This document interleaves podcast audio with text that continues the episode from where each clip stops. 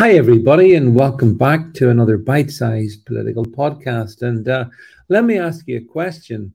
How do you know if something's a really, really bad idea? Answer, if Tony Blair thinks it's a really, really good idea. So I'm afraid our Tony, he's never really gone away, uh, is back and he's pushing, he as because he's always pushing, his digital I Ds.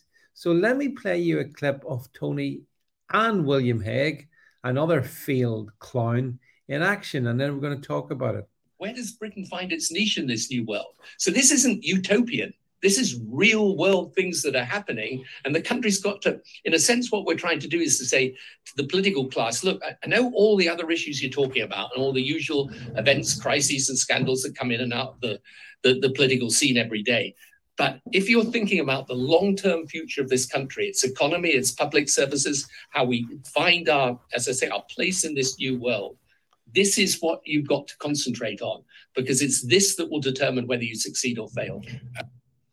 Technology's changed. I mean, technology is a world away from what it was back in the days when we were having those debates. And if you look around the world today, um, countries are moving to digital I D as a way of enabling their citizens to engage with government and, of course, to conduct their business. And already people, you know, people do so much digitally. And this is part of a, a much bigger package that, that William and I have put forward in this paper. It's um, it's fifty pages long, but don't get put off by that. There's a there's a, a list of recommendations at the at the top of it. And really what we're trying to say is the real world event today is this technology revolution.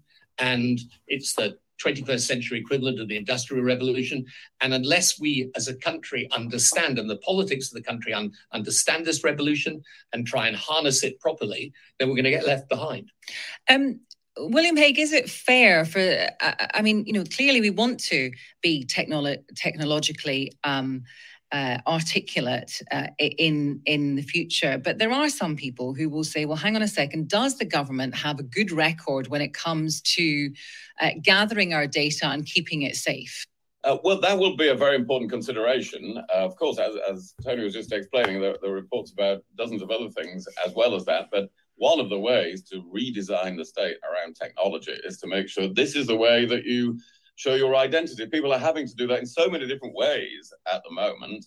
Uh, and Estonia, for instance, has created a very good system of this. People are saving, on average, about five working days of their time um, because they don't have to come up with all the other ways of showing their identity. But it then allows government to organize itself to have more personal life.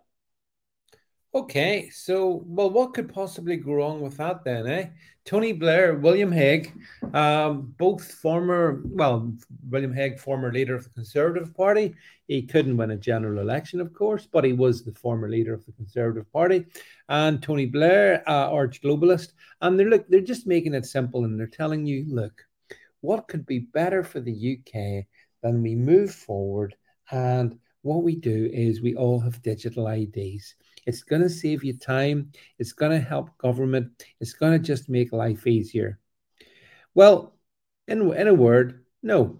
We don't want digital I Ds. We don't want government gaining control of us. We don't want to be um, uh, tyrannized by these individuals. We don't want to have this uh, Chinese Communist Party level of control over the population.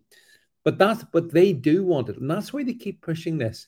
You know, global uh, digital I D. I keep saying this: digital I D is the end game, because you need digital I D if you're going to have digital currency. So digital I D comes first, then digital currency. And once you have digital I D, you have digital currency. Once you've got those two things in place, you've got everything. You know, you say or tweet something that's a little bit hurty, and you're going to find that your credit card, uh, your digital credit cards don't work anymore, or that your money stopped flowing in. You can't pay the bills. You can't afford to heat your home. They will absolutely punish you and can do so easily using digital I D. That's why Tony Blair wants it. Tony Blair is, I would think, the most catastrophic thing to have ever happened to the United Kingdom from a prime ministerial point of view. He went about the breaking up of the U K through the farcical devolution solution that he imposed. He then uh, went about so many other things that have had horrendous consequences for this country. And he's not finished, because he knows that if, if he keeps he keeps pushing the digital I D notion. Uh, and uh, it's done very deliberately. This is part of the U N globalist World Economic or Economic Forum agenda. It's very clear what it is. I'm sure you can all see that. Um, the fact that Blair, though, is still very much to the fore shows that uh, he's still got a role in things. So a bit like with Boris Johnson, who we talked about earlier, some of these individuals, when they leave office, they don't go away. They haunt us. I mean, in a sense, the U K is being haunted by the ghost of Tony Blair, long since gone from power, but still pushing to achieve something like complete power, which is exactly what digital I D will do. We've got to resist this one, folks. This is even worse than the COVID tyranny. Uh, we must not allow them to take control of our lives via digital I Ds.